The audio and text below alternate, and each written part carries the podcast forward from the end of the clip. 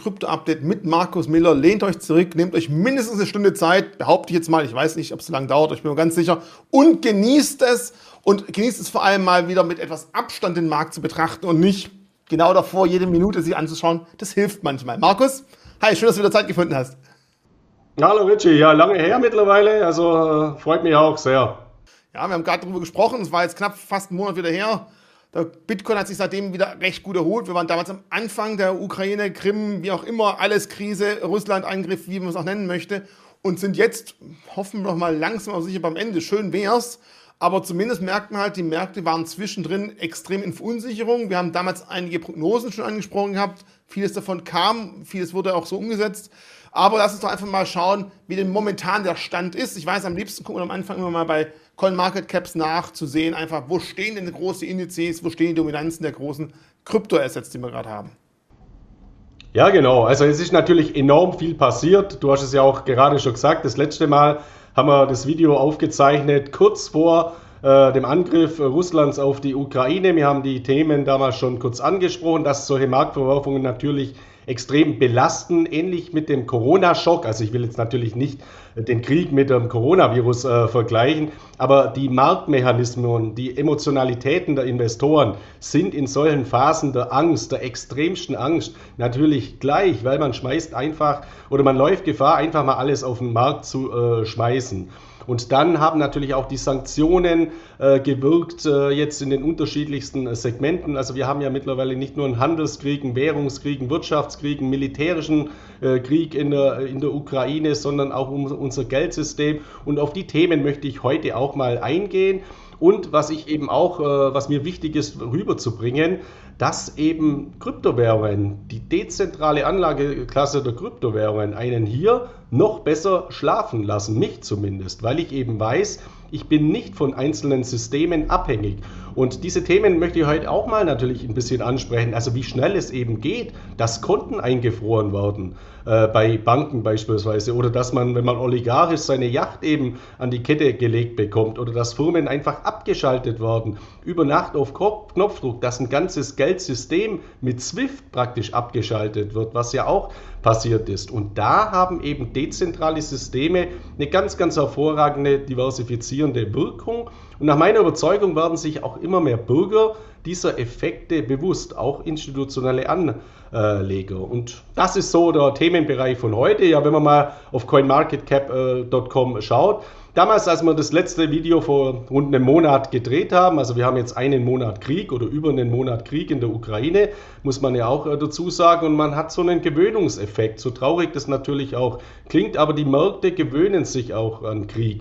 Und man muss natürlich auch dazu sagen, Krieg ist eines der besten Konjunkturprogramme, das es gibt. Also es gibt auch natürlich Profiteure von diesem ganzen Bereich. Und es gibt auch digitalen Krieg mittlerweile, also eine Cyberwar. Und da möchte ich heute auch natürlich ein bisschen stärker drauf eingehen, weil der natürlich auch ganz, ganz gravierende Auswirkungen hat. Mit Blick auf die Kryptomärkte ist es so, das letzte Video, das wir gedreht haben, war in der Phase kurz vor dem Angriff auf die Ukraine. Da war schon eine hohe Nervosität am Markt, eine hohe Verunsicherung am Markt, und das ist dann immer natürlich schlecht für die Märkte. Wir sind damals bei rund 37.000 Dollar gewesen beim Bitcoin, deutlich unter 2 Billionen US-Dollar in der Marktkapitalisierung aller Kryptowährungen, und mit Kriegsausbruch ging es natürlich erstmal komplett nach unten. Also wir sind wieder in Richtung der 30.000 US-Dollar Marke beim Bitcoin gefallen. Es gab dann auch zahlreiche Diskussionen, also muss man jetzt vielleicht einen Bitcoin sogar verbieten, weil das eine Kriegswährung wird, weil die russischen Oligarchen die Systeme, die Sanktionen damit umgehen, darauf gehe ich nachher auch ein, und so weiter. Also da entstanden enorme Ängste.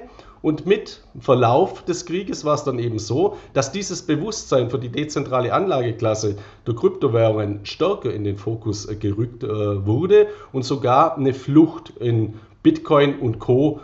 stattgefunden hat. Und dann kommen eben wieder auch ganz normale marktwirtschaftliche Effekte zum Tragen. Das lässt sich immer auslesen an den Zahlen, die natürlich auch Glassnode, Chainalysis, also diese hervorragenden Analysehäuser veröffentlicht, dass eben es zu massiven Short-Eindeckungen kam auf Kryptobörsen, gerade auch im Derivatebereich, weil die Kurse haben gedreht. Es waren sehr, sehr viele Investoren, hochspekulative Investoren eben darauf ausgerichtet, dass der Bitcoin jetzt weiter fällt, dass die Kryptomärkte stärker zusammenbrechen.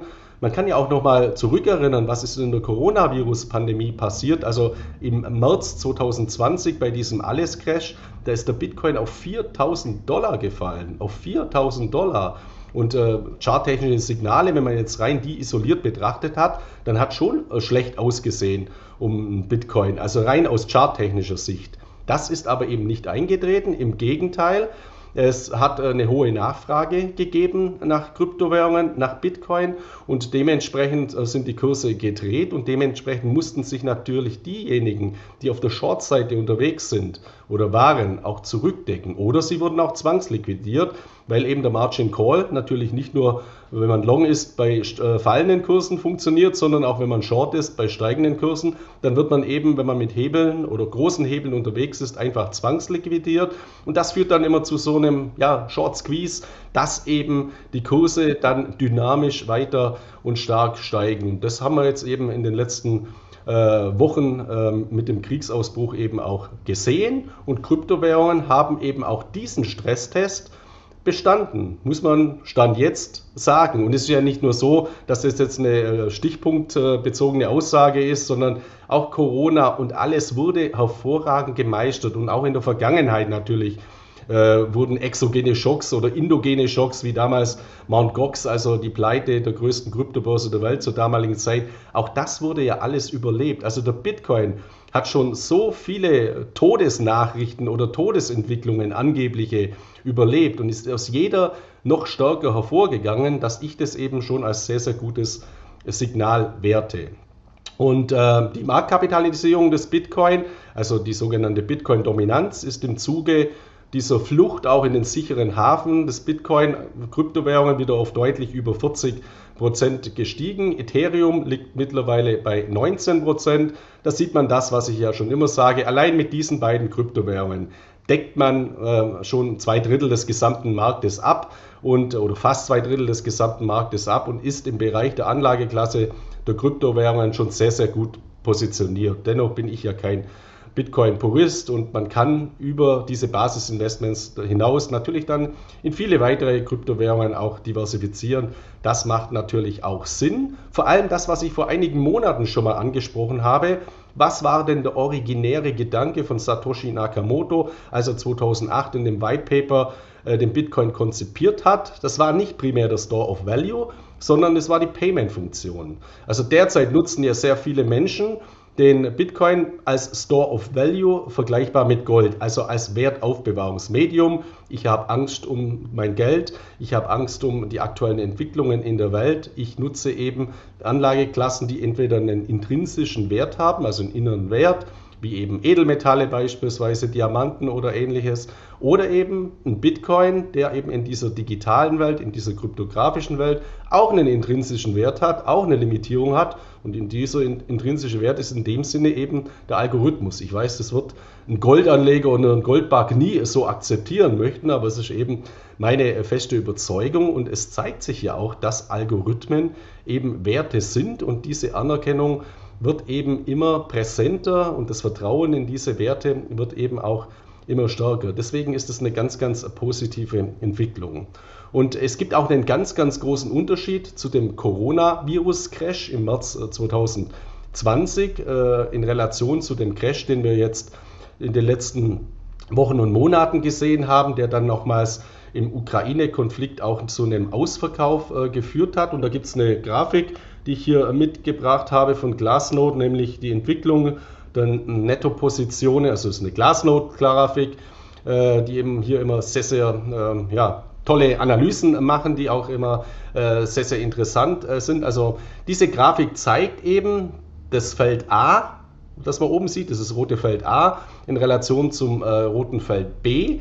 Das Feld A, das war damals dieser Coronavirus-Crash, dieser Alles-Crash, als der Coronavirus ausgebrochen ist damals in Wuhan und sich dann eben über die Welt verteilt hat, Lieferketten unterbrochen wurden, die Aktienmärkte kollabiert sind und alles ausverkauft wurde. Damals war zu beobachten, dass eben Bitcoin, Kryptowährungen auf die Kryptobörsen geflossen sind. Das sind die grünen Balken. Das heißt, wenn jetzt Kryptowährungen auf Kryptobörsen fließen, dann ist es immer nicht zwingend ein positives Signal. Im Gegenteil, es ist ein negatives Signal, weil wenn ich meine Kryptowährungen auf eine Börse schicke, dann will ich die ja tendenziell liquidieren, also verkaufen, realisieren. Wenn ich sie hingegen wegnehme von der Kryptobörse auf eine Hardware-Wallet wie Ledger, Keepkey, Trezor, Bitbox und so weiter, dann plane ich sie ja nicht morgen gleich wieder zu verkaufen in der Regel, sondern langfristig zu halten oder längerfristig zu hodeln, also zu bewahren. Und da ist der große Unterschied zwischen dem Corona-Crash und dem Technologie- und Ukraine-Krisen-Crash, oder Kriegscrash, wie man das immer auch bezeichnen möchte. Also jeder weiß ja, was gemeint ist.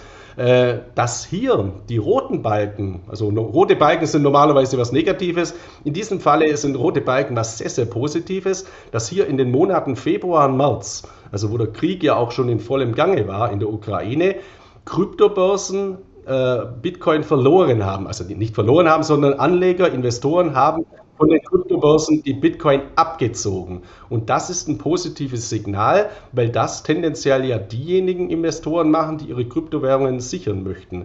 Und deswegen ist das ein ganz, ganz großer Unterschied zu diesem Alles-Crash aus dem Corona-Pandemiejahr, in dem es ausgebrochen ist. Und da führen natürlich auch noch andere Entwicklungen dazu, dass sich die Menschen bewusst werden, man muss den Store of Value, man muss seine Coins selber in der Hand haben. Wenn man nur mal nach Kanada schaut, ein sehr liberales Land, aber hier wurden natürlich auch Konten bei Kryptobörsen gesperrt, jetzt nicht im Zusammenhang mit Sanktionen wegen dem Krieg, sondern mit diesen Trucker-Protesten im Zusammenhang mit den Corona-Maßnahmen der kanadischen Regierung. Also dort haben die Trucker sich organisiert, haben die Lieferwege lahmgelegt, also wirklich massiv auch in die öffentliche Ordnung eingegriffen, und da hat dann eben der Staat gesagt, okay, wir müssen jetzt denen ihre Finanzierungsquelle abschneiden, weil die haben massiv Kryptospenden natürlich bekommen. Und wenn diese Konten bei Kryptobörsen geführt wurden, dann wurden die einfach eingefroren. Das heißt, hier muss man eben sich bewusst sein, wenn man ein zentrales System, ein per se zentrales Blockchain-System, wie es der Bitcoin-Blockchain ja ist, auf eine Kryptobörse gibt oder seine Keys über die Kryptobörse verwaltet, indem man sie an die Kryptobörse delegiert, dann ist man wieder in einem zentralistischen System, dem man vertrauen muss. Und dort kann es eben Eingriffe geben. Und die ganzen Maßnahmen auch gegen russische Konten, beziehungsweise, also Konto ist ja nicht russisch, aber gegen Konten mit russischem Bezug, haben das natürlich auch nochmals massiv forciert. Also nur mal Coinbase als Beispiel, eine große Kryptobörse oder eine der größten Kryptobörsen aus den USA, die haben 25.000 Konten mit Bezug zu Russland eingefroren. Und natürlich kann man jetzt ja auch ideologisch diskutieren, was soll denn das eigentlich, das Sippenhaft, oder das sind ja viele Unschuldige auch dabei. Also normalerweise in unserem Rechtsverständnis ist es ja so, man macht ein Gerichtsurteil oder es muss hier eben ein Urteil vorliegen, und wenn man dann eine Verfehlung gemacht hat, dann kann man eben eine Strafe verhängen. Aber jetzt nur, weil man Russe ist oder irgendeinen Bezug zu Russland hat, einfach mal das Geld wegzunehmen, das ist natürlich schon ein Eingriff, der zu hinterfragen ist. Ich will das jetzt gar nicht werten, es ist einfach ein Fakt. Und das steigert natürlich die Sensibilität, dass wenn man sich in dezentralen Systemen befindet, dass man so konsequent ist, auch wirklich in der Dezentralität bleibt, indem man seine privaten Schlüssel eben selbst verwaltet. Not your keys, not your coins, was ganz, ganz entscheidend ist. Ich glaube, noch eine Zwischenfrage, weil wir gerade darüber gesprochen, wie sich der Bitcoin-Kurs während der Kriegsverhandlungen oder Kriegszeiten in den letzten Wochen wieder erholt hat. Jetzt ist natürlich meine ketzerische Frage. Du weißt, ich bin selber auch Krypto-Fan und Anhänger und habe auch große Investitionen getätigt. Aber hat sich jetzt der Kryptomarkt Bitcoin erholt, weil sie selbstständig schon sind und eigenständig, oder weil sich, ich habe jetzt hier meinen S&P 500 mitgebracht, weil sich einfach natürlich auch der Tech-Aktienmarkt positiv entwickelt hat. Das ist jetzt immer die Frage, wo wackelt die Kuh, wo wackelt der Schwanz? Oder siehst du das ja noch zusammen, aber glaubst du, dass es irgendwann sich mehr und mehr entkoppeln kann und wird? Momentan muss man sagen, die Bewegungen waren ja relativ ähnlich, wenn man sich mal anschaut. Und man muss wissen, ich stelle oft einfach Fragen, von denen der Markus gar nicht weiß, dass sie kommen, weil nur so macht das Ganze auch Spaß, weil ich das frage, was ich mir als Zuschauer genau jetzt fragen würde, und ich hoffe, das Gleiche geschieht euch auch. Deswegen, was meinst du dazu? Ja, was ich dazu meine, das Schöne ist ja, Korrelationskoeffizienten lassen sich ja ganz schön berechnen und ablesen. Und Fakt ist, dass gerade in Abwärtsphasen, gerade wenn Technologiemärkte eine starke Downsize haben, also zusammenbrechen oder stark rückläufig sind. Die Korrelation zwischen den Kryptomärkten und den Technologiemärkten exorbitant hoch sind, bis zu einem Korrelationskoeffizienten, einem positiven Korrelationskoeffizienten von 0,8. Also die höchste Stufe ist 1, 0,8 ist also praktisch, wenn man es jetzt mal auf 100 bezieht, 80-prozentiger Gleichlauf, also ein sehr, sehr hoher Gleichlauf. Andererseits ist es aber so, dass dann schon eine Entkopplung stattfindet in Aufwärtsphasen, indem eben die Kryptomärkte eine höhere Dynamik, eine noch höhere Dynamik zeigen, als jetzt eben die Technologiebörsen. Und im Zuge des Ukraine-Krieges war es nach meiner Einschätzung so, dass die erste Woche der starken Verwerfungen ein sehr hoher Gleichlauf war, eine sehr hohe Korrelation war. Und im Laufe der zweiten Woche kam es dann zu einer Abkopplung, weil eben hier die Anlageklasse des Store of Value gefragt wurde von offensichtlich verstärkten Personen, die eben in den Bitcoin investiert haben. Ich meine, es sind ja auch sehr, sehr positive Effekte dahingehend, dass zum Beispiel die Ukraine als Staat enorm hohe Kryptospenden erhalten hat, die sie ansonsten über konventionelle Wege nicht erhalten hätten können, weil natürlich auch ihre Systeme, die konventionellen Systeme komplett kaputt sind oder abgeschaltet sind, beziehungsweise eben zerstört sind aufgrund der ganzen auch Bombenangriffe und so weiter, was es in diesem Zusammenhang gibt. Also die Ukraine ist ein schwer geschädigtes Land, aber der Bitcoin hilft eben auch in diesem Zusammenhang oder Kryptowährungen helfen auch in diesem Zusammenhang. Und das, was ich vorher jetzt, glaube ich, gerade vergessen habe auszuführen, das originäre Ziel von Satoshi Nakamoto, nicht das Store of Value, sondern waren die Payment-Funktionen. Das heißt, auch diese Payment-Coins, also auch Payment-Funktions-Coins werden verstärkt auch in den Mittelpunkt wieder rücken. Und da gibt es auch durchaus welche, die kontrovers betrachtet werden. XRP, Ripple beispielsweise, die eine sehr ordentliche Entwicklung zeigen in diesem Zusammenhang und die auch Erfolge haben. Beispielsweise in dieser alten leidigen Thematik mit der SEC, also mit dem Rechtskonflikt mit der US-amerikanischen Wertpapieraufsichtsbehörde, wo derzeit das sehr, sehr gut aussieht für XRP beziehungsweise für das dahinterstehende Unternehmen Ripple Labs, dass eben hier die SEC den kürzeren zieht auf dem Rechtsweg. Und somit bestehen hier auch gute Chancen für Anwendungsfälle. Und es kann durchaus auch sein, dass dieses SWIFT-System, also dieses Zahlungsverkehrssystem, eines Tages abgelöst wird durch ein Blockchain-basiertes Zahlungsverkehrssystem. Und deswegen ist es auch so wichtig, weitere Kryptowährungen zu betrachten außerhalb des Bitcoins. Ja, der Bitcoin kann vieles. Ja, der Bitcoin hat auch einen Store of Value. Ja, das Lightning Network kann man auch Micropayments machen. Aber in aller Fülle, von den Smart Contracts bis zu den NFTs und den unterschiedlichsten Anwendungen, wird der Bitcoin nicht alle Bereiche abdecken können. Eine Frage jetzt sind wir natürlich jetzt schlauer, weil wir haben die Krise erlebt, haben auch wieder erlebt, dass wir uns während der Krise aufgerappelt haben. Wie ist denn grundsätzlich deine Meinung? Im Krisenmodus aussitzen, durchaus auch mal in Krisenzeiten versuchen auszusteigen, oder hat man einfach das Risiko, wenn man aussteigt, verpasst man vielleicht einen Einstiegszeitpunkt? Gibt es da sowas, wo man mal so als Faustregel heranziehen kann? Sollte man bei heranziehenden Krisen erstmal sich von Anlagen trennen und Liquidität sammeln, oder was gibt es da für Möglichkeiten, wie man sich da vorbereiten sollte, wenn sowas geschieht? Ja, also das Beste ist eben, ruhig zu bleiben und nicht in Aktionismus zu verfallen. Das hat zuletzt eben die Coronavirus-Pandemie gezeigt, das hat aber, also die Aktienmarktentwicklung nach der Coronavirus-Pandemie gezeigt, das hat aber auch die Finanzkrise im Jahr 2008 gezeigt. Also nach exorbitant starken Crashs kommen eben Aufwärtstrends. Also wir haben eben Zyklen. Und wenn man jetzt nicht jemand ist, der davon ausgeht, dass die Welt untergeht, dann sollte man nach meiner Einschätzung eben investiert bleiben, aber seine Vermögenswerte schon so ausrichten in guten Zeiten, dass, wenn es mal irgendwo knallt, dass man dennoch ein bisschen beruhigt sein kann, weil man erstens gut diversifiziert ist und beispielsweise schon Positionen dabei hat, die dann in diesen Phasen profitieren. Es gibt ja von mir dieses Video bei euch auch zum Thema Zeig uns dein Depot. Da habe ich ja gesagt, lässt sich ja nachhören, genau wie stark ich mittlerweile auch in Goldminenaktien gewichtet bin oder auch in Rohstoffaktien, auch in Rohstoffwährungen, wie beispielsweise norwegische Kronen, kanadischer Dollar, australischer Dollar. Und wenn man sich jetzt mal diese rohstofflastigen Investments anschaut, die haben sich natürlich ganz, ganz hervorragend entwickelt in dieser Phase. Und deswegen kann man da diesen Downtrend auch lockerer sehen. Also man kann ihn emotional auch besser fassen. Und der andere Punkt ist der, Liquidität ist schon auch was Wichtiges. Also das gute alte Pulver trocken halten. Also dass man in solchen Phasen auch eben zukaufen kann. Und da eignen sich eben Sparpläne nochmals ganz, ganz hervorragend, weil man dort eben diszipliniert dazukauft, wenn man nicht den Sparplan auflöst aus Panik. Aber es macht ja Sinn, weil der Sparplan, also der Dauerauftrag, der investiert, egal ob es kracht oder was los ist. Also wenn man diesen diszipliniert durchlaufen lässt, ist das eine ganz, ganz gute Möglichkeit.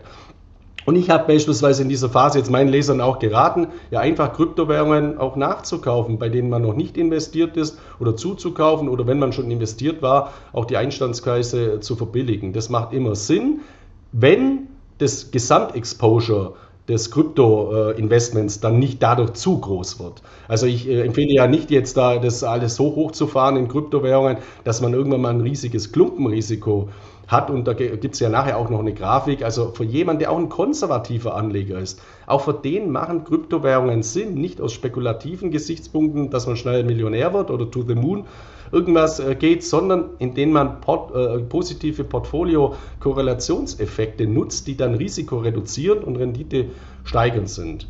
Und zu dieser Frage von dir, das lässt sich ja auch immer schön mit Zahlen belegen, also macht es Sinn, dann mal auszusteigen. Man muss sich eben bewusst sein, nicht investiert zu sein. Also die Partizipation an einer Aufwärtsbewegung zu verpassen, das ist auch ein Risiko. Und das ist ein ganz, ganz gravierendes Risiko. Und da gibt es von JP Morgan Asset Management eine sehr, sehr interessante Studie und Auswertung aktuell, bei der ich mal diese Grafik herausgenommen habe und nur mal auf die ersten beiden Balken eingehen möchte. Beim Bitcoin wissen wir ja, der Bitcoin macht seine Performance seit Jahren an nur ganz wenigen Tagen. Das heißt, an wenigen Tagen oder wenigen Wochen explodiert der immer. Und wenn man in diesen Phasen nicht dabei ist, ja, dann tut man sich schwer eben zu partizipieren, und das Gleiche gilt auch für die Aktienmärkte. In diesem Fall basiert die Studie auf dem S&P 500 und die belegt eben, wenn man jetzt nur an den 10 besten Tagen, also an den 10 besten Börsentagen nicht investiert ist, dann reduziert sich die Rendite um über 50%.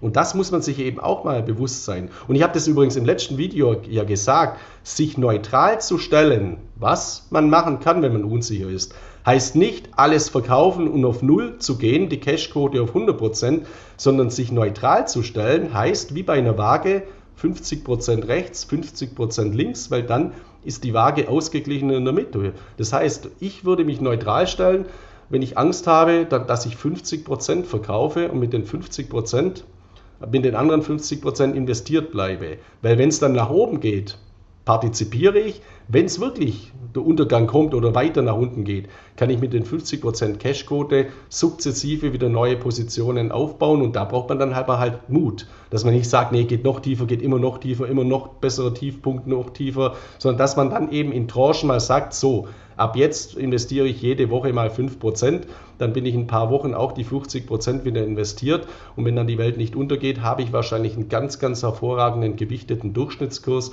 für das Investment. Das heißt also, nicht investiert zu sein aus Angst ist etwas ganz, ganz Entscheidendes, und ich habe immer wieder auch Zuschriften von Leuten, die eben aus Angst ihre Kryptowährung verkauft haben und dann nicht mehr den Zeitpunkt finden, reinzugehen. Also jeder, der auch einen Stop-Loss setzt, was ich bei Kryptowährungen nicht empfehle, muss sich gleichzeitig auch ein Stop-Buy überlegen. Das heißt, wenn ich sage, ich steige aus, muss ich mir immer überlegen, oder sollte ich mir nach meiner Einschätzung eben überlegen, wann steige ich denn dann wieder ein, weil ansonsten bin ich irgendwann komplett draußen, stehe an der Seitenlinie und schaue den Märkten hinterher. Und ganz extrem war das auch das Beispiel der Coronavirus-Crash an den Märkten. Wenn ich da alles verkauft hatte, dann habe ich müssen zu weit höheren Kursen wieder einsteigen, weil ein paar Tage später glaube ich nicht, dass man dann gleich wieder eingestiegen ist, weil die Angst emotionalerseits ja auch noch da war in diesem Zusammenhang. Deswegen ist das was ganz, ganz Entscheidendes. Risiko bedeutet nicht nur investiert zu sein, Risiko bedeutet nicht investiert zu sein. Und da gilt auch mal nur der Blick, dass, ja, wenn die Mama oder die Oma 100.000 Euro auf dem Sparbuch hat oder auf dem Girokonto. Das Statistische Bundesamt hat aktuell die Daten der Inflationsentwicklung für März veröffentlicht, und da sind wir bei der Verbraucherpreisinflation bei einem Wert in Relation zum Vorjahresmonat von 7,3% Inflation. Und das ist natürlich ein Wertverfall. Also 100.000 Euro angelegt auf ein Jahr habe ich in Bezug auf den Kaufkraft, den Wert, den Store of Value, 7.000 Euro Verlust. Also das muss man sich eben auch bewusst machen, was das für ein Risiko ist. Und was ich immer ein bisschen schade finde, wenn wir jetzt mal ein bisschen in die Makroökonomie abgleiten, was aber ganz wichtig ist, weil das ja wiederum für den Bitcoin auch spricht und Kryptowährungen. Wir hatten vor circa 40 Jahren, also wir waren uns alle, oder viele waren sich jetzt nicht daran erinnern, schon mal eine Inflationsentwicklung, die lag bei über 7%, die lag fast genau gleich wie die Inflationsrate, die wir derzeit haben. Damals gab es den ersten Irakkrieg und wir hatten auch eine Mineralölknappheit, also wir hatten auch hier massiv steigende Öl- und Energiepreise, genau die identischen Effekte. Der große Unterschied ist jetzt aber, wenn man sich jetzt nur die Inflation betrachtet, ist die identisch vor 40 Jahren zu heute. Wenn man jetzt aber den Leitzins betrachtet, damals gab es die EZB natürlich noch nicht, aber damals war der Bundesbankzins bei 11,4%, weil das ist ja der Effekt, das ist ja das System. Steigende Inflation, steigende Zinsen als Ausgleich. Das heißt, ich habe auf meinem Festgeld rund 11% bekommen als Ausgleich für die hohe Inflation. Und die Realzinsen waren natürlich dann positiv und zwar ganz, ganz deutlich positiv. Heute ist es so, wir haben die gleiche Inflation und der Leitzins der EZB liegt bei 0. Ich habe 0%. Und jetzt gilt einfach die einfache Formel, nicht immer nur die Inflationsraten anzuschauen, nicht nur immer die Zinssätze anzuschauen, sondern einfach Nominalzins minus Inflation, wo liegt der Realzins? Und der liegt seit Jahren im negativen Bereich und ist in den letzten Monaten eben extrem in den negativen Bereich abgedreht. Und ich meine jetzt nicht den Strafzins mit minus 0,4% oder 0,5% auf bestimmten Konten mit großem Guthaben. Nein, der Realzins, der liegt bei minus 5, minus 6%. Einfach Nominalzins 0, minus Inflation 7,3, sind wir eben bei minus 7,3. Und das ist etwas ganz, ganz Entscheidendes. Und hätten wir den Zins von damals mit 11,4 minus 7,3, dann wären wir immer noch im positiven Bereich. Und das ist eben auch ein ganz, ganz großes Risiko. Und nach meiner Überzeugung ist es eben auch ein Argument zu sagen, ich muss investieren. Sei es in Aktien, sei es in Edelmetalle, sei es in Rohstoffe, sei es auch in Kryptowährungen.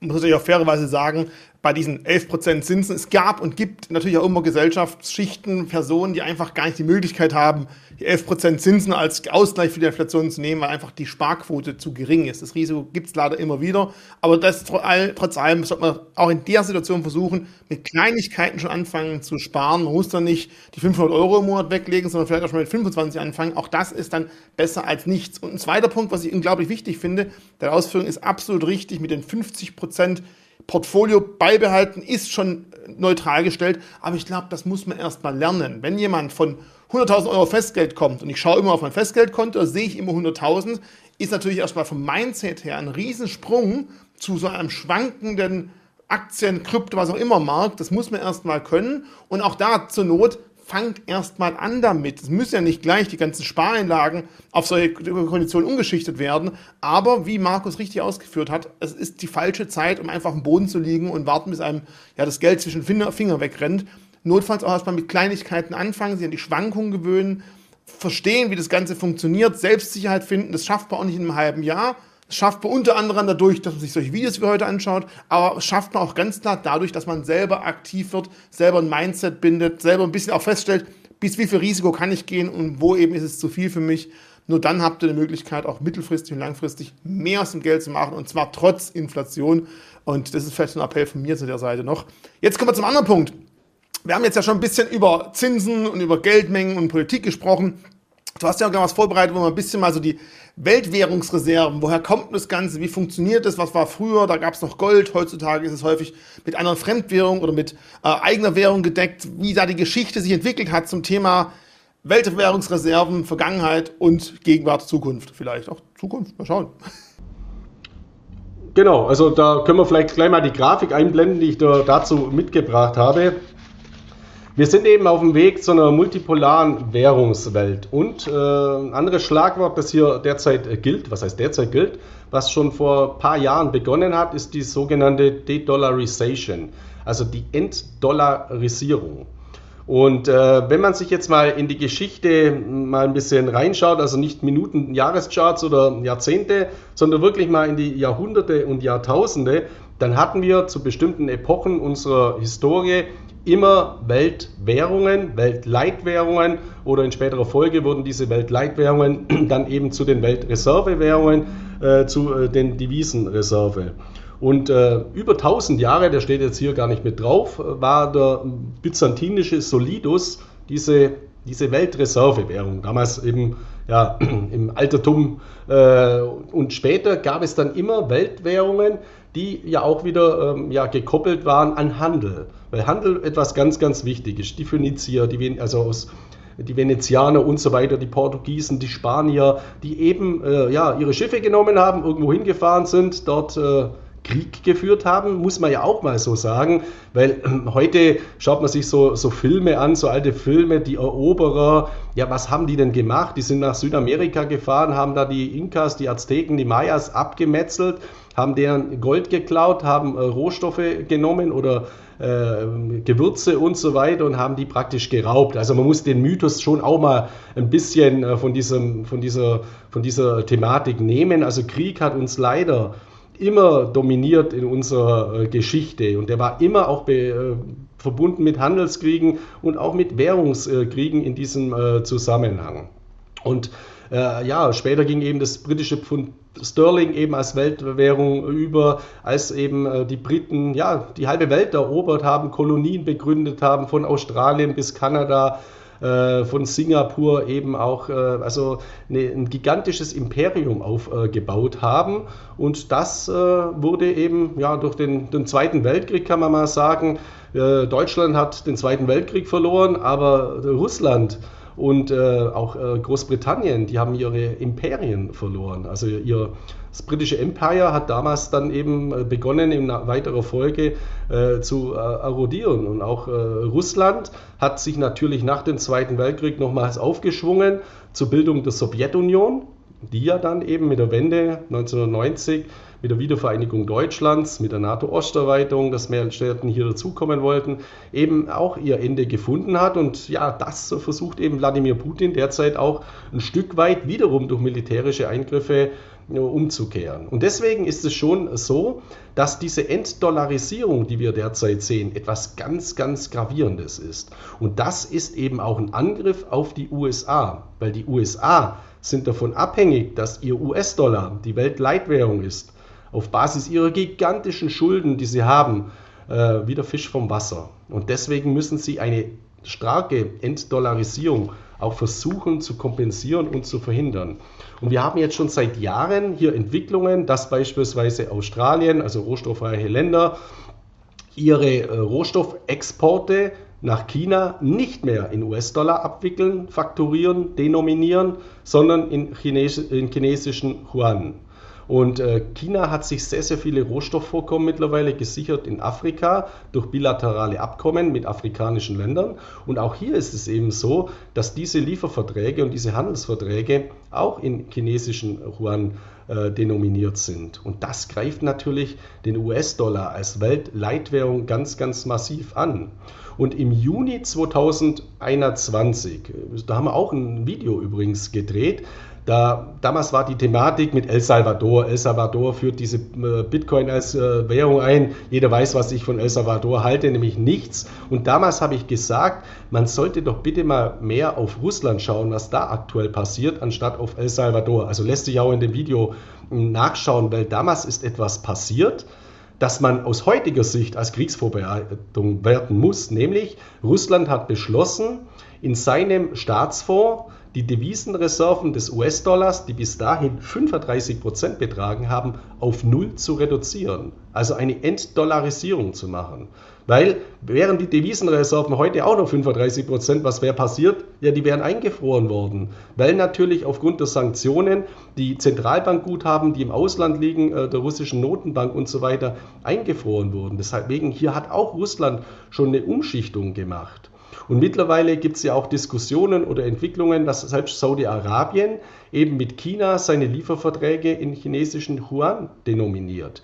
Und ich bin davon überzeugt, dass China in Zukunft versuchen wird, alle Vertragsbeziehungen auch in chinesischen Yuan abzuwickeln. Und das wird natürlich den Dollar weiter schwächen. Und es kann durchaus sein, dass der Renminbi oder der chinesische Yuan in diesem Zusammenhang in Zukunft dann zu einer Weltleitwährung aufsteigen wird, eine Weltreservewährung, ist es in asiatischen Bereichen natürlich heute auch schon. Aber der Bitcoin als dezentrales System hat eben auch eine große Chance, zu einer neuen Weltleitwährung in diesem Zusammenhang zu werden. Wir sind da heute noch meilenweit entfernt, Lichtjahre entfernt. Und diese Grafik von BTCM Research ist natürlich auch sehr euphemistisch. Also dieser Balken, der da mit Bitcoin eingeblendet ist über die nächsten Jahre und Jahrzehnte, ob das dann wirklich sich so entwickelt als Weltleitwährung, ja, das wird die Zukunft eben zeigen. Aber es besteht hier ein großes Potenzial, vor allem auch dahingehend, weil er eben frei ist von Schulden, also der Bitcoin, und nicht eben diese Lasten, die die US-Amerikaner mit ihrer Währung mitschleppen. Aber für die USA ist es eben ganz, ganz große Gefahr und ein weiterer Schritt zur Entdollarisierung, weil wir hatten ja schon mehrere Schritte der Entdollarisierung, allen voran das Abkommen von Bretton Woods, das vor rund 50 Jahren eben gescheitert ist, also indem eben die Dollarbindung an das Gold, also die US-Dollar-Bindung an das Gold aufgehoben wurde. Und für mich ist das schon eben ein Argument, auch zu sagen, es macht Sinn eben erstens in andere Währungen zu diversifizieren. Gerade auch Rohstoffwährungen erachte ich als sehr, sehr interessant, wie beispielsweise norwegische Krone, kanadischer Dollar. Kanada ist ein so tolles Land, also mit gigantischen Rohstoffvorkommen, und ich persönlich würde mir eigentlich wünschen, wir würden mehr Rohstofflieferabkommen mit Kanada machen als mit Saudi-Arabien, weil unter Umständen kommen wir da nach Russland vom Regen in die Traufe. Aber das ist jetzt ja auch eine Entwicklung, wo man sich in der Zukunft einmal anschauen muss. Aber auch Kryptowährungen wie der Bitcoin gehören in diesen tektonischen Verschiebungen, die wir derzeit sehen, an denen wir derzeit nach meiner Überzeugung noch am Beginn stehen, dazu als Ausgleichssystem, als dezentrales Ausgleichssystem. Und wenn das eben diesen Effekt mehrere Personen so sehen, was ja schon Millionen tun, mehrere Unternehmen sehen, was auch schon sehr viele tun, und in Zukunft auch Staaten tun, dass es durchaus mal dann von Notenbanken gehaltene Bitcoin gibt in der Reservewährung als Devisenreserven, so wie es ja auch Gold mit Gold gemacht wird, dass eben Gold dazugehört zu den Devisenreserven, dann ist das eben auch ein gigantisches Potenzial für den limitierten Bitcoin und weitere Kryptowährungen hier eine weitere positive Entwicklung auch auf dieser geopolitischen, geostrategischen Ebene zu spielen. Und das möchte ich nicht ausschließen, sondern ich glaube stark, dass hier großes Potenzial eben besteht. Und ruhige Hände, die wirklich Bitcoin als Absicherung, als Lager ins Depot nehmen, zieht halt noch mehr Bitcoin aus dem frei handelbaren Mengen raus und wäre natürlich dann auch entsprechend positiv, ganz klar auch für den Bitcoin-Preis zu werten, das muss man natürlich auch sagen. Wir haben jetzt ja viel, oder du hast viel über das Thema Sanktionen gesprochen, wie Geldmengen eingefroren werden können. In den Medien war immer wieder zu hören, ja, aber über Bitcoin könnte ja Russland doch viele der Sanktionen umgehen. Kann man nicht irgendwie den Russen auch den Zugang zum Kryptomarkt erschweren, verbieten, die Börsen zumindest irgendwo russische Staatsbürger einschränken? Ich glaube, da hast du auch eine relativ klare Meinung zu der Aussage von vielen Medien, oder? Genau, also das kam dann auch in der ersten, zweiten Woche nach dem Krieg, nach dem Kriegsausbruch, als eben festgestellt wurde, dass die Sanktionen sehr wohl wirken, also die massiven Wirtschaftssanktionen gegen Russland, was ja auch exponierte Personen im Ausland betrifft. Und da ist ja schon die Frage, was ist jetzt eine exponierte Person? Weil die 25.000 Konten, die bei Coinbase beispielsweise eingefroren sind, das sind ja mit Sicherheit keine 25.000 Oligarchen, die da bei Coinbase Kryptowährungskonten unterhalten. Also da wurde schon sehr, sehr stark auch mit der Holzhammer- oder Rasenmäher-Methode mal über das Ganze drüber gefahren. Und dann gab es mal so ein paar Tage, wo der Bitcoin wieder deutlich schwächer geworden ist, die Kryptomärkte wieder deutlich schwächer notiert haben. Das waren dann die Tage, wo aufgekommen ist, um Gottes Willen, greifen die Amerikaner ein, greifen die US-Amerikaner ein durch massive Verbotsmaßnahmen gegen den Bitcoin. Und aus meiner Sicht, ich kann das natürlich auch nicht ausschließen, was in dieser Welt, die derzeit aus den Fugen geraten ist, noch alles passiert oder für Maßnahmen ergriffen werden. Aber wir haben doch die Erfahrung gemacht, belegbar, was passiert, wenn eine große Volkswirtschaft Verbotsmaßnahmen gegen Kryptowährungen macht. Das sehen wir doch aus China. Das ist jetzt nicht irgendein kleines Land, wo irgendwie mal ein Bitcoin verbieten muss, weil es hier Probleme mit der eigenen Währung gibt, sondern China hat massive Verbotsmaßnahmen gemacht, ein Handelsverbot erlassen und ist über die Jahre immer wieder neu aufgelegt und immer weiter verschärft. Und was hatte das für Auswirkungen? Ja, kurzfristig hatte es teilweise massive Auswirkungen, weil die Miner abgeschaltet wurden, dann kam es zum Einbruch der Hashrate, die haben sich verlagert, die müssten Liquidität schaffen, Bitcoin verkaufen, am Markt kam eine negative Stimmung auf. Aber langfristig ist der Bitcoin aus all diesen Entwicklungen auch wieder verschärft hervorgegangen.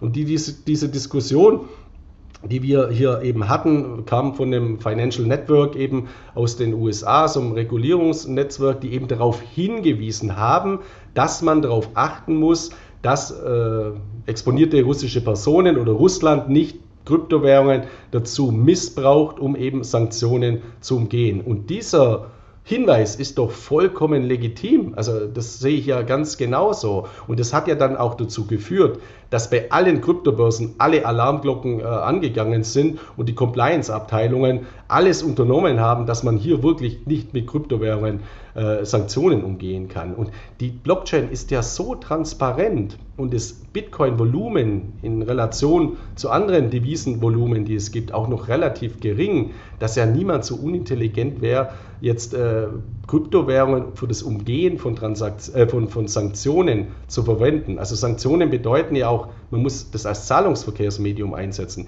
Ich möchte nicht ausschließen, dass russische Oligarchen oder Personen, die sanktioniert worden sind, durchaus Kryptowährungen gekauft haben als Store of Value und diese eben verwahren. Jetzt, weil ihr Boot wird ihnen weggenommen, wo irgendwo liegt, ihre Konten werden eingefroren. Also das möchte ich nicht ausschließen. Aber das hat ja nichts mit Umgehung von Sanktionen in diesem Zusammenhang zu bedeuten. Und in diesem Zusammenhang, also dieses Crimes Enforcement Network, FinCEN heißt das ist immer ganz berüchtigt, hier kann man schon sagen, wenn es immer um diese Geldwäsche-Thematiken geht. Das ist eben mit dieser Warnung nach vorne geprescht. Viele deutsche Medien haben dann diese Verbotsthematik wieder publiziert, was zu Ängsten geführt hat. Und das Bitcoin Policy Institute, das hat dann eben eine sehr, sehr gute Studie veröffentlicht, die eben belegt, dass der Bitcoin überhaupt nicht dafür geeignet ist, im großen Stile Geld zu waschen, Sanktionen zu umgehen, weil es eben viel zu transparent ist, weil die Volumensgrößen überhaupt nicht vorhanden sind und weil ja die Schnittstellen alle überwacht werden. Das heißt, wenn die Schnittstellen überwacht werden und sanktioniert werden, dann kann ich noch so viele Bitcoin haben. Ich bekomme es ja gar nicht los für Handelsbeziehungen. Das haben ja auch all die ganzen Verbrecher. Also man muss ja auch mal daraus lernen, diejenigen, die wo Erpressungen gemacht haben mit Bitcoin beispielsweise oder die Hackerangriffe gemacht haben, also die Kryptowährungen entwendet haben, die haben ja zunehmend das Problem, dass sie zwar Bestände haben, sie haben auch die Private Keys, aber wie kriege ich es zurück in den Kreislauf? Ich kann ja jetzt nicht das zur BISON-Börse überweisen und sagen, so, da wasche ich jetzt mal das Geld drüber, weil da kommt sofort das KYC-Verfahren, da kommen sofort Geldwäsche-Verdachtsmeldungen, also das geht gar nicht. Und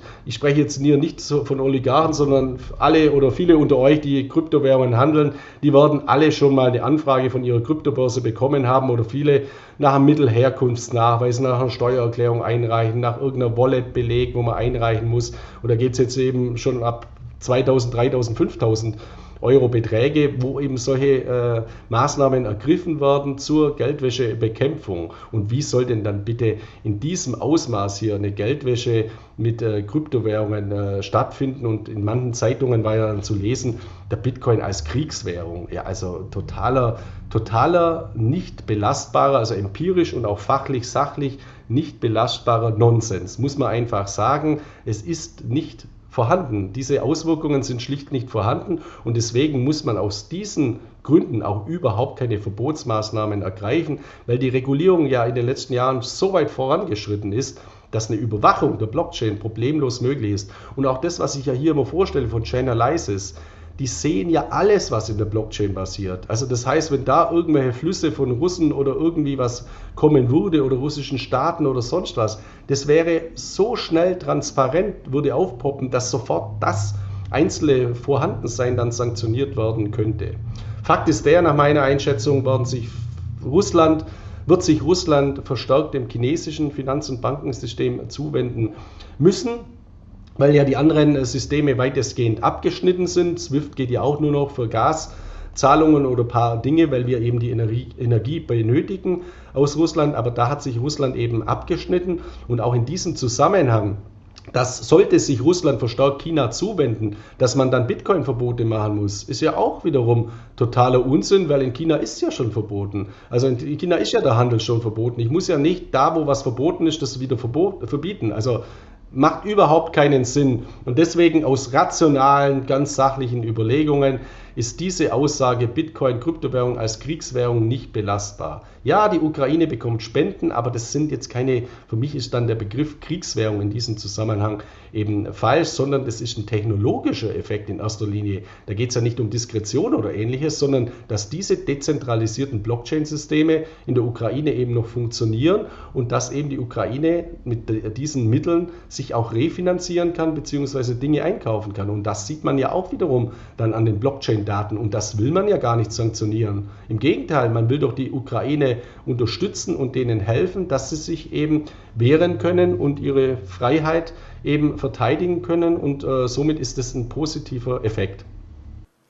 Lass uns mal beim Thema Verbot bleiben. Das ist ganz oft das Wort Verbot genannt. Da juckt es natürlich den Finger, noch ein anderes Verbot anzusprechen, das durch die Medien gegeistert ist. Proof-of-Work-Coins sollen verboten werden in Europa, weil die Energieverschwendung so extrem immens ist. Und da ist ja wieder das Ganze hochgekocht, wieder leicht abgekühlt. Und dann ging die zweite Runde. Lass mal, oder aus deiner Sicht, lass das Ganze mal Revue passieren. Was war da genau los? Ja, also es gibt da eben eine Einreichung unter anderem von der SPD, von den Grünen und den Linken, den Fraktionen im EU-Parlament, das, was du ja schon gesagt hast, das Proof-of-Work-Kryptowährungen, einfach natürlich die wichtigste POW-Kryptowährung, der Bitcoin, verboten werden sollten. Und da gab es dann so eine Einreichung eines Entwurfs, dann haben viele Medien darüber berichtet, es gab auch von einigen Krypto-YouTubern dann wirklich schon erschreckende Videos, was da alles im Raum steht. Eine Woche später war es dann so, dieser Verbotsentwurf kam wieder heraus. Und dann kurz vor der Abstimmung, an dem Montag, kam wieder ein verschärfter Verbotsentwurf rein. Das war an dem Freitag. Und mich haben dann auch Zuschriften erreicht, Herr Miller, wieso machen Sie eigentlich keine Warnung? Der Bitcoin wird im EU-Parlament am Montag verboten und von Ihnen hört man überhaupt nichts. Und ich habe dann den Leuten eben alle geschrieben, also wenn ich wegen jedem so einem Non-Event immer gleich ein YouTube-Video drehen würde, dann wäre ich genau da, wo ich nicht hin will. Nämlich, ich will einmal im Monat in Ruhe ein Video machen, mit aller Sachlichkeit das betrachten, aber es war ja überhaupt keine Gefahr in Verzug. An diesem Montag oder an dem Montag, wo dann die Abstimmung war, wurde das übrigens abgelehnt, dieser Verbotsentwurf. Und selbst wenn hier eine Zustimmung erfolgt wäre, dann wäre diese zum Jahr 2025 eben in Kraft getreten und bis zur Umsetzung in nationales Recht vergehen bei derartigen EU-Vorhaben immer 2, 3, 4 Jahre. Das heißt, nach realistischer Einschätzung wäre das alles schlagen geworden im Jahr 2028. Und ich habe natürlich auch im Vorfeld telefoniert mit Vorständen von Kryptobörsen. Ich kenne ja einen Haufen. Also ich habe ja sehr, sehr gute Kontakte. Und normalerweise, wenn ich jetzt in Deutschland, in Österreich eine Kryptobörse betreibe, also wenn ich die unterhalte, dann müsste ich ja vollkommen in Panik verfallen und sagen, um Gottes Willen, da gibt es am Montag einen Verbotsentwurf, weil wenn der durchgeht, ist ja mein Geschäftsmodell tot. Dann kann ich ja meine Kryptobörse zumachen, wenn das so schlimm wäre. Und ich habe mit 4 Vorständen telefoniert von europäischen Kryptobörsen und die haben alle gesagt, es ist ja überhaupt kein Problem. Selbst wenn das durchgeht, dann kann man noch so viel Lobbyarbeit betreiben bis zum Jahr 2025 und 2028, dass das ganz einfach abgeschwächt wird. Und weil man auch der EU dann sagen kann, was wäre denn die Quintessenz, wenn das wirklich so durchgeht? Ja, die Kryptobörsen verlagern ihren Unternehmenssitz raus aus der EU in ein Land, wo sie eben regulierte, bessere Rahmenbedingungen vorfinden. Wollen wir das? Also ist das wirklich das Ziel, das man haben will, dass man alle diese Kryptobörsen verjagt und dann zu einem technologischen, innovationsfeindlichen Standard wird? Nein, das sagen ja auch viele Politiker. Die wollen ja gerade die Blockchain-Technologie fördern. Deswegen ist das eben hier in Panik zu verfallen vollkommen falsch und man muss es eben mal mit Ruhe betrachten. Und auch wenn man jetzt mal, der Markt hat immer recht, ist ja auch so eine alte Floskel, wenn man ja auf den Bitcoin-Kurs schaut. Normalerweise, wenn das ein wirklicher Event, ein gefährlicher Event gewesen wäre, dann hätte müssten über dieses Wochenende der Bitcoin massiv einbrechen. Der war da relativ stabil, fast wie ein Stablecoin bei $38.000. Und an dem Montag, als das dann abgelehnt worden ist, dann hätte der Bitcoin-Kurs ja explodieren müssen, weil das Verbot auf einmal weg ist. Der hat gar nichts gemacht. Der war wie ein Stablecoin in der Phase, der ist nicht eingebrochen und der ist auch nicht angestiegen. Und das zeigt doch auch im internationalen Kontext, dass das ein Asiate, ein Amerikaner ja vollkommen überhaupt gar nicht interessiert, was da die EU teilweise von wenigen Parlamentariern für Einreichungen machen. Der andere Punkt ist eben auch der hohe Energieverbrauch. Fakt ist doch der, dass wir derzeit viele Krypto-Mining-Prozesse schon haben, die weit fortgeschrittener sind im Bereich von regenerativen Energien, als es in anderen Industriezweigen der Fall ist. Und in naher Zukunft werden wir fast so einen grünen Bitcoin-Mining auch haben. Und hier ist eben zu erwarten, dass ab dem Jahr 2025 eben auch Kryptowährungen innerhalb der EU in die sogenannte EU-Taxonomie fallen würden. Also in die Einstufung, was ist ökologisch, was ist grün und was ist eben zulassen. Deswegen also energiekonform oder ökokonform. Und da bestehen ganz hervorragende Chancen, beziehungsweise da ist schlicht zu erwarten, dass dieses Mining eben ja, als innerhalb der EU-Taxonomie bei grünem Mining eben auch dementsprechend anerkannt wird. Deswegen ist es ein totaler Sturm, war das eben im Wasserglas. Und auf der anderen Seite muss man ja auch sagen, es gibt ja auch bedeutende Kryptowährungen wie Ethereum, die ja momentan im Umstellungsprozess sind von Proof of Work zu Proof of Stake, also diese Kryptowährungen standen ja gar nicht in der Verbotsdiskussion. Dann hätten die, müssten ja auch extrem, oder andere, die heute schon Proof of Stake haben, also staking-fähig sind und den Algorithmus voll auf POS haben, auch massiv profitieren. Das war ja auch nicht der Fall. Also das war einfach eine totale Nonsensdiskussion. Und wenn wir schon dabei sind, aktuell haben wir auch so eine Abstimmung. Da kann ich Stand jetzt noch nicht sagen, wie die ausgeht. Zum Verbot von nicht gehosteten Wallets. Wir hatten das ja schon mal. Deswegen, da kannst du gerne den Link einführen. Also sollen nicht gehostete Wallets in der EU verboten werden. Was ist eine nicht gehostete Wallet? Das sind eben Hardware-Wallets beispielsweise wie der Ledger, die eben nicht auf Kryptobörsen liegen, die Kryptocoins. Da habe ich das ja mal ausführlich zusammengefasst, dass das ja auch ein kompletter Nonsens ist, selbst wenn dieses Verbot durchgeht, weil auf der Wallet liegen keine Kryptowährungen, da liegen die privaten Schlüssel. Und wenn ich ein Goldverbot mache, dann verbiete ich nicht die Schlüssel, sondern dann verbiete ich das Gold, den Handel und so weiter. Und da sind wir wieder dann beim Verbot, das ja nicht durchgegangen ist, das ja abgelehnt worden ist. Deswegen halt in diesem Zusammenhang, man kann sich ja die ganzen Videos, die dann immer da kommen oder auch die ganzen Berichte, hängt sich die EU jetzt ab und so weiter, einfach mal mit ein bisschen mehr Ruhe an zu schauen und vor allem nicht als Handlungsanleitungen nehmen. Also dass man nicht jetzt am Freitag in Panik verfällt, verbietet am Montag die EU den Bitcoin oder verbieten die Wallets und ich verkaufe jetzt meine ganzen Kryptowährungen deswegen. Das ist nicht intelligent. Du sagtest, der Markt hat immer recht und oft ist es wirklich so, wenn der Markt halt auf solche Nachrichten reagiert, dann merkt man halt schon, auch da, wo das große Geld sitzt, die sich stark damit beschäftigen, die haben eine Meinung und wenn die dann alle verkaufen, der Kurs wirklich einbricht, dann ist das Risiko größer. Aber ansonsten ist es oft, ja, Zeitungsende möchte ich nicht nennen, aber einfach etwas, wo man einfach mit Ruhe abwarten sollte, bevor man da in Aktionismus verfällt. Wir haben vorangegangen schon ein bisschen darüber gesprochen, über Korrelationen, wie sich Aktienkurse vor allem und Kryptowährungen ausgleichen, voneinander abkoppeln. Du hast zu dem Thema auch noch eine relativ schöne Grafik mit zugeschickt, wo man einfach mal sagen kann, ja, macht jetzt Sinn, Kryptowährungen, gerade speziell Bitcoin, ins Portfolio aufzunehmen, weil das ist ja total schwankend. Oder gerade weil es so schwankend ist, aber manchmal andere Schwankungskurven hat wie eine Aktie, wie der Aktienmarkt, kann das sogar positiv sein. Und die Grafik würde ich jetzt gerade mal einblenden und von der die Meinung zu haben, lohnt es sich und wie liest man diese Grafik am besten?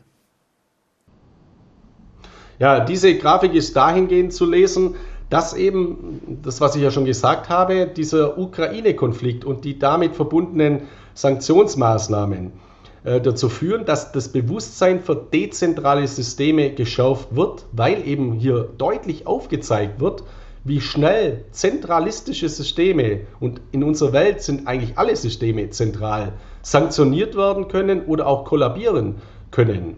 Und dieses Bewusstsein der Risikodiversifikation wird eben oder könnte eben immer mehr Menschen, Bürgern, aber auch institutionellen Investoren bewusst werden. Und hier gibt es eben von CoinShares auch eine interessante Auswertung mit Blick auf die Voluminas. Also bei Family Officern, bei institutionellen Investoren, bei Wealth Managern und so weiter, die eben derzeit noch ganz klar und deutlich in festverzinslichen Wertpapieren, also Fixed Income oder in Aktien, also Equities, investiert sind oder eben auch Cash halten, also Liquidität halten oder eben auch im Rohstoffbereich. Aber auch in anderen Segmenten, also unter Other fällt beispielsweise Immobilien oder ähnliches. Aber Digital Assets, also digitale Vermögenswerte, Kryptowährungen, haben hier eben noch eine ganz, ganz massive Untergewichtung. Und wenn es hier eben auch zu diesem Transformationsprozess kommt, den ich erwarte, dass eben Unternehmen dem Vorbild Tesla, MicroStrategy, Block und so weiter folgen und Unternehmensgelder in Bitcoin, Ethereum und Co. investieren, dass vielleicht Staaten auch anfangen, in Kryptowährungen bewusst zu investieren als Liquiditätsreserve, als Devisenreserven und dass natürlich viele institutionelle große Investoren auch diesem Vorbild folgen und nur marginal, also prozentual gewisse Summen in Kryptowährungen umschichten, dann würde das für die Kryptomärkte weiter großes Potenzial auch versprechen. Und wir haben ja so viele Indikatoren und Anzeichen dafür, die eben dafür sprechen, dass dieser Trend durchaus einsetzen kann. Und nach meiner Einschätzung ist es eben ja auch sinnvoll, weil man muss sich ja auch mal fragen, okay, man geht jetzt davon aus, der Konflikt ist irgendwann mal beendet, dann geht die Welt weiter, es wird auch Konjunkturprogramme geben, viele werden profitieren. Aber wenn man wirklich von Weltuntergangsthemen ausgeht oder Szenarien ausgeht, was ich nicht tue, das möchte ich ausdrücklich dazu sagen, aber man kann ja immer Worst-Case-Szenarien auch durchspielen, also Stresstests machen. Wenn die Welt untergeht, wenn wir eine Währungsreform bekommen, wenn wir eine Enteignungswelle bekommen oder ähnliches, will ich dann wirklich nur in zentralen Systemen investiert sein oder gar Cash halten? Das Cash ist weg, wenn eine Währungsreform kommt. Das Cash erodiert jetzt gerade schon Bargeld, Geld durch die hohe Inflationsrate.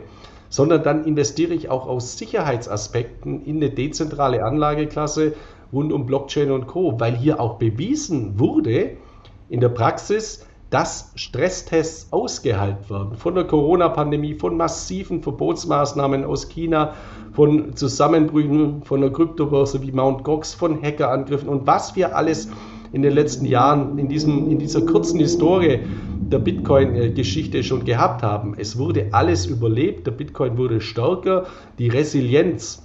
Das ist ja auch ein Begriff, den wir derzeit sehr, sehr stark gebrauchen und auch verwenden und beherzigen sollten, also die Widerstandsfähigkeit. Also Resilienz ist etwas ganz, ganz Wichtiges und da gibt es natürlich die finanzielle Resilienz, die wirtschaftliche Resilienz, aber halt auch in Bezug auf das Mindset, dass man sich eine psychologische Resilienz eben zulegen muss, dass man nicht beim ersten Windhauch oder bei der ersten Volatilitätsbewegung oder wenn der Bitcoin mal $5.000 fällt oder 20% fällt, dass man dann gleich sofort in Panik gerät, sondern das eben auch anders bewertet. Meine Immobilien, die weiß ich auch nicht, wie die momentan schwanken oder wie die sich entwickeln. Das sieht man, da schaut man auch nicht jeden Tag drauf. Aber für mich ist eben diese Anlageklasse was ganz, ganz Entscheidendes, weil sie einen großen Unterschied hat, sie ist dezentral. Und jeder muss sich mal fragen, nicht nur wie hoch bin ich gewichtet in Gold, Immobilien, in Anleihen oder in Rohstoffen, sondern wie hoch bin ich in zentralen Systemen und Investments gewichtet und wie hoch bin ich in dezentralen Investments gewichtet. Und da werden wahrscheinlich sehr, sehr viele überwiegend in dezentralen Investments gewichtet sein. Und eins möchte ich jetzt auch nochmal dazu sagen. In zentralen Investments gewichtet sein. Genau. Wenn ich Bitcoin habe, also ein dezentrales Investment, aber ich habe ein Bitcoin-Zertifikat, einen Bitcoin-Fonds oder ein Bitcoin bei einer Kryptobörse, dann ist das zwar ein Bitcoin, aber kein dezentrales Investment, weil es zentralisiert ist. Also das sollte man sich auch bewusst machen. Für mich heißt, dezentrales Investment ist ein Bitcoin, eine Kryptowährung dann, wenn ich die Private Keys selbst in der Hand habe. Ansonsten bin ich in einem zentralen System. Das bitte auch beherzigen. Ich habe es ja gerade in meinem Intro schon angesprochen, wie gut sich der Krypto-Asset-Bereich von dem Portfolio abgrenzt, das Portfolio ergänzt. Eigentlich meine ich die nächste Folie, ich war wieder mal ein bisschen zu schnell, habe eigentlich diese Punkte hier angesprochen, die ja wirklich denen zeigen, die sagen, Krypto ist viel zu schwankungsanfällig, ist mir viel zu riskant, hat in meinem Anlagestrategie nichts zu suchen. Und wenn ihr jetzt hier von der Incorbank diese Grafiken seht, die mir zugeschickt hast, die sagen ja, vielleicht sollten wir die Position nochmal überdenken. Genau, diese Auswertung von der Incorbank bestätigt ja schon einige Auswertungen, die davor auch gemacht wurden, beispielsweise, das habe ich auch schon öfters mal angesprochen, diese Robeco-Studie, die übrigens von dem gleichen Allokationsanteil von 3% ausgegangen ist. Und hier sieht man ja zwei Portfolien, ein Portfolio ohne Bitcoin mit den klassischen Assets, also Aktien, abgebildet über den MSCI World Index, also einen weltweiten marktbreiten Index, über Anleihen und über Rohstoffe. Und man sieht eben, wenn man hier nur einen Anteil, einen marginalen Anteil von 3% seines Vermögens in Bitcoin beimischt, dann hat es eben massiv positive Portfolioeffekte im Hinblick auf den Portfolio Return, also im Hinblick auf die Rendite. Man hat eine deutliche Renditesteigerung von 5,68% eben auf 8,75%. Und die Standardabweichung, also die Volatilität oder kurz gesagt das Risiko, das steigt nur marginal, nämlich eben von 7,53% auf 8,10%. Das heißt, durch die Beimischung von 3% Bitcoin in ein ausgewogenes Portfolio aus den klassischen Anlageklassen kann ich meine Renditeerwartung deutlich steigern bei nur moderat steigenden Risiken. Und das sind ja Effekte, nach denen jeder Investor sucht, also das alte Markowitz-Modell, um das mal wieder aus der tiefsten Schublade hervorzugraben, das sind eben Modelle, die Investoren suchen, eben Risiko zu reduzieren und Renditen zu optimieren. Und da bietet sich eben der Bitcoin nicht als Zockerinstrument oder sonst was an, sondern als renditeoptimierendes, risikoreduzierendes Instrument, das eben zur Diversifikation beiträgt und positive Portfolioeffekte liefert. Und das muss man eben jedem auch mal sagen, der immer dann Kryptowährung verteufelt als irgendwelche reine Zockerei. Nein, die Effekte sind sehr, sehr positiv. In einem ausgewogenen in einer ausgewogenen Gewichtung, in einer ausgewogenen Dosis. Und selbst wenn man jetzt hier wieder ein Extremszenario spielt, der Bitcoin fällt auf Null, ja, wenn ich 3% von meinem Vermögen verliere, dann kann ich deswegen dennoch noch zweimal am Tag warm essen. Also selbst im Extremszenario ist es verkraftbar. Und wir wissen ja, dass Bitcoin ja durchaus auch mal diesen speziellen Tagen, wie du vorhin gesprochen hast, auch extrem als Turbo dienen kann. Und dann reichen manchmal sogar 3%, wenn man hier sieht, um trotzdem noch eine Performance zu haben, die wesentlich outperformt und das nur mit 3% Änderung im Portfolio. Noch was anderes, was extrem war in den letzten Wochen, was man am Anfang von der Ukraine-Krise und dem Krieg gesehen hat, wo in den letzten Tagen und Wochen nicht mehr ganz so viel gelesen hat. Es gab ja auch noch einen anderen Krieg, nicht nur einen Krieg auf dem Schlachtfeld in den Städten, sondern Anonymous hat ja zum Beispiel der russischen Regierung auch den Krieg angekündigt, angedroht. Also wir haben jetzt einen offenen Cyberkrieg, auch einen offenen Cyberkrieg gehabt. Ja, und da so die Auswirkungen, die du beobachtet hast im letzten Monat. Ja, dieser digitale Krieg, also dieser Krieg, der eben Systeme angreift, den haben wir ja schon seit Jahren. Und ich habe da ja auch eine Grafik mitgebracht von Statista, jetzt mal nur in Bezug, isoliert betrachtet, Russland, Deutschland und die Ukraine. Das muss man sich ja auch mal bewusst machen. Das hier sind jetzt eben Cyberangriffe auf Deutschland, also Angriffe auf Deutschland, nicht indem eine Rakete fliegt oder ein Panzer die Grenze überquert, sondern in der digitalen Welt eben, dass Deutschland schon seit dem Jahr 2011 massiv angegriffen wird durch Russland. Und es ist ja auch vollkommener Fakt, dass russische Hacker massiv in den US-Wahlkampf beispielsweise eingegriffen haben oder auch immer wieder Unternehmen aus dem Ausland attackieren. Und im Vorfeld dieses Ukraine-Konfliktes, also dieses Krieges in der Ukraine, der dort ausgebrochen ist, waren natürlich auch schon derartige Angriffe verstärkt, indem eben versucht wurde, die digitale Infrastruktur der Ukraine im Vorfeld zu zerstören bzw. massiv zu beeinträchtigen, dass dann der militärische Konflikt eben schneller gewonnen werden kann, was sich ja mittlerweile offensichtlich als großer Irrtum seitens der Russen herausstellt, dass jetzt eben nicht die Ukraine in kürzester Zeit gefallen ist, sondern dass das wenn man diesen Krieg weiterführt und wenn man wirklich die Ukraine erobern möchte, dass das ein ganz, ganz langer Konflikt werden wird mit Häuserkampf und so weiter. Deswegen besteht eben die Hoffnung, dass man dann irgendwann mal zurückkehrt an den diplomatischen Tisch und eben Verhandlungen führt. Aber ich finde es schon extrem, dass in Russland, also ein Staat, wo wir wissen seit Jahren, die greifen uns digital an, dass wir uns halt leider so abhängig gemacht haben von deren Rohstoffe. Also wenn mich jemand ständig auf die Schnauze haut, ja dann mache ich nicht mal mit dem großartige Geschäfte. Das ist ja, das wird ja niemand machen, das ist ja vollkommen unlogisch. Und das ist eben ein großer strategischer Fehler, den Deutschland sicherlich sich vorwerfen muss, dass man hier solche Gefahren unterschätzt hat oder Entwicklungen einfach ignoriert hat, indem man gesagt hat, ja, bloß nicht mit dem Russen anlegen, zur Deeskalation beitragen, weil das Gegenteil wurde jetzt eben erreicht. Und es gibt eben auch vom vom Digitalverband, vom Bitcoin eben auch Statistiken zu diesem Cyberkrieg, den wir hier sehen, dass eben 2/3, also 67% der Unternehmen in Deutschland davon ausgehen, dass sie verstärkt digitalen Angriffen ausgesetzt werden. Und das ist natürlich auch etwas ganz, ganz Dramatisches. Und auch unsere digitale Infrastruktur, also Behörden, Organisationen, können dadurch natürlich lahmgelegt werden. Also wenn man jetzt nur mal davon ausgeht, es würde so ein Cyberangriff erfolgen auf das Stromnetz, auf die Stromversorgung Deutschlands und es wäre erfolgreich. Das wäre der gleiche Effekt, wie wenn ich eine Rakete auf ein Verteilernetzwerk schieße, also dass ich das halt mit militärischen Mitteln zerstöre. So kann ich es auch ganz einfach mit digitalen Mitteln außer Kraft setzen. Und deswegen sind diese Bedrohungen etwas ganz, ganz Entscheidendes. Und jeder Einzelne muss das eben auch als große Warnung sehen, seine Daten noch besser zu schützen, seine digitale Resilienz, also digitale Selbstverteidigung zu betreiben und eben um auf der einen Seite selber auch Schutzmaßnahmen zu ergreifen, also Cybersecurity-Anwendungen zu nutzen. Und das ist etwas ganz, ganz Entscheidendes, also seine eigenen Systeme, die man im eigenen Einflussbereich hat, eben noch besser vor möglichen Hackerangriffen abzusichern. Was aber auch, glaube ich, ganz wichtig ist, viele Hackerangriffe sind ja nicht so, wo man es im Fernsehen sendet, irgendjemand mit dem Hoodie im dunklen Raum vor einem schwarzen Bildschirm mit neongrünen Zahlen, der irgendwelche Codes vor sich hin tippt.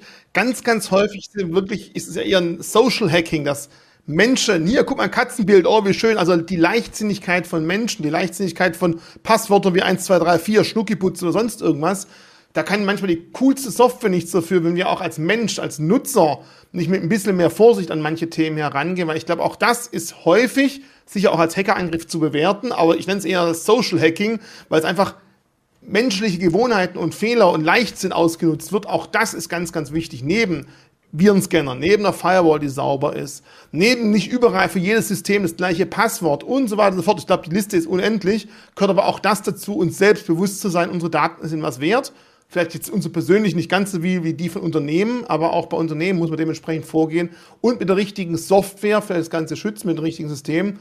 Wir haben auch schon, ich glaube, in dem Video mit dir zu deinem Zeig uns dein Depot, hast du ja auch gesagt, dass du einen Cybersecurity-ETF bei dir im Portfolio drin hast. Also auch da kann wieder diese Überlegung, nicht nur Krypto, sondern auch in die Aktienwelt übertragen werden und sagen, was kann ich denn daraus lernen? Wie kann ich mein Portfolio vielleicht aufstellen? Weil ich weiß, es gibt ein Risiko. Es gibt Unternehmen, die stellen sich gegen das Risiko und die werden in Zukunft nicht weniger, sondern mehr zu tun haben. Also auch das ist vielleicht eine Überlegung, die man da rausziehen kann. Gibt es sonst irgendwelche Handelsempfehlungen, wo du sagst, überlegt euch die Anlageentscheidung, passt auf eure Systeme auf, seid unvorsichtig und wenn die Katzenbilder noch so teuer sind, überlegt euch 3 Euro draufklickt, gibt es sonst irgendwas aus deiner Seite, was die Liste ergänzt? Genau, also du hast es auch schon vorweggenommen, das sind meine 2 grundlegende Empfehlungen. Die erste Empfehlung, Cybersecurity-Anwendungen nutzen.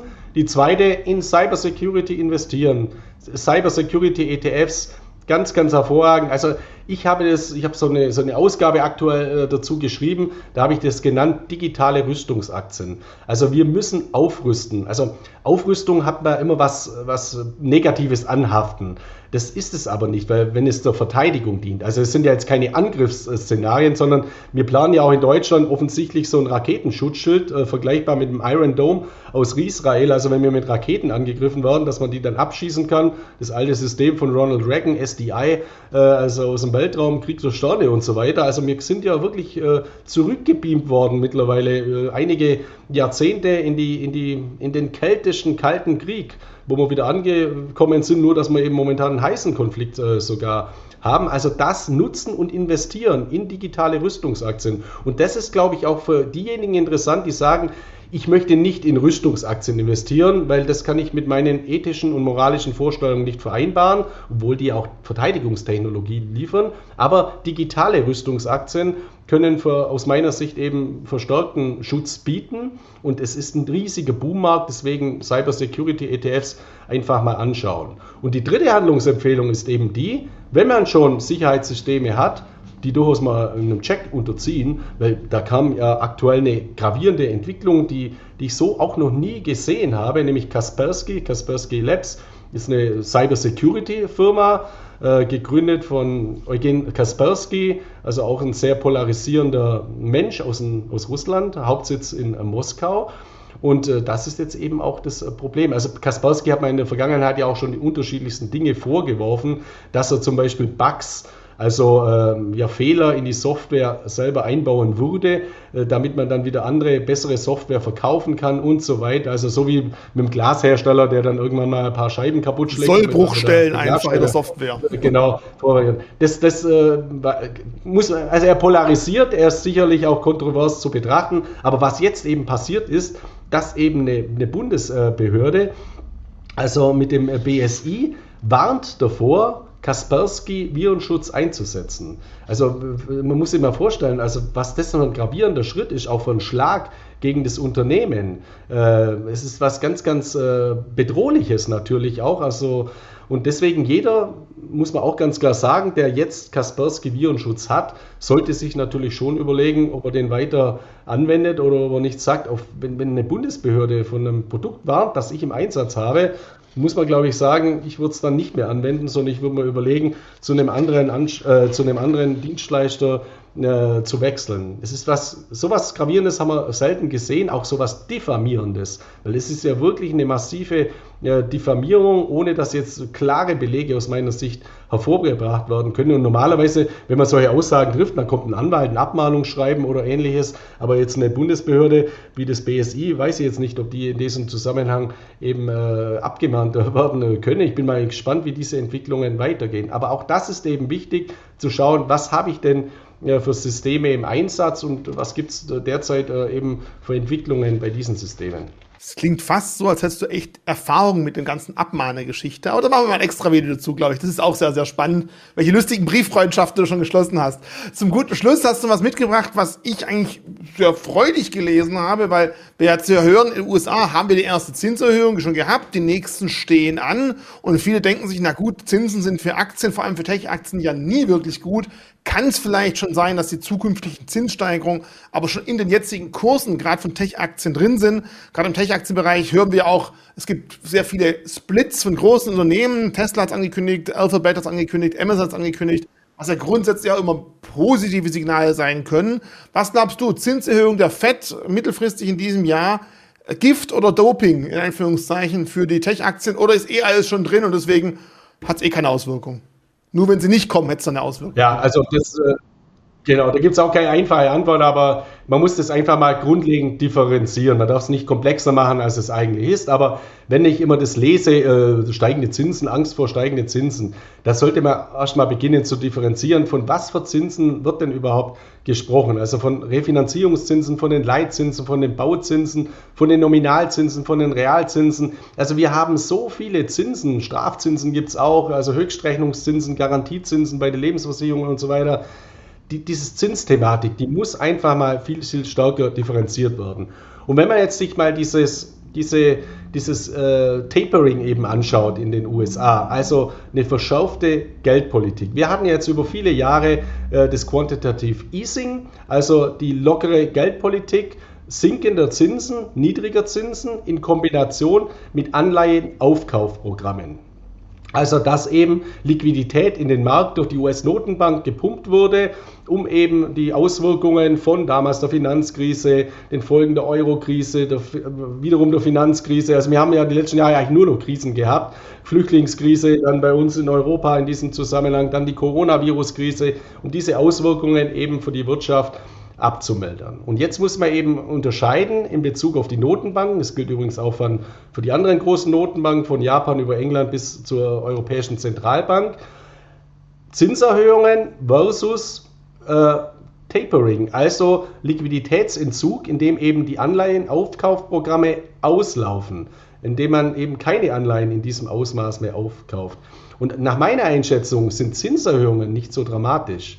Viel dramatischer ist eben, wenn dieses Tapering zu stark gemacht wird, weil das dann zu einem massiven Liquiditätsentzug führt, den ja die Notenbanken irgendwann mal machen müssen, weil sie ihre gigantischen aufgeblähten Notenbankbilanzen einfach abbauen müssen. Aber wenn man das unausgewogen macht, dann kann es massive Risiken geben. Und wir haben ja auch, es gibt ja auch Studien, die eben sagen, dass die Wirtschaftskrise, die Weltwirtschaftskrise, der Crash von 1929 auch auf so einer Maßnahme passiert, dass das eben zu starr, zu massiv umgesetzt wurde und deswegen das mit ein Verstärker war, dass die Wirtschaft komplett kollabiert wird. Deswegen glaube ich, dass sich die Notenbank derzeit natürlich in diesem Umfeld von Krieg und Frieden, von massiven Verwerfungen, auch von Coronavirus-Auswirkungen, ich meine, diese Corona-Pandemie, die ist vielleicht jetzt in den Medien zurückgedrängt, weil halt Ukraine mehr im Fokus steht, aber die ist ja auch nicht vorbei. Also wir haben ja, die Inzidenzen sind ja höher als jetzt davor, aber die Frage ist halt, ist es dann wirklich so von den Auswirkungen und von den Maßnahmen getroffen werden müssen, so gravierend, dass man das machen muss?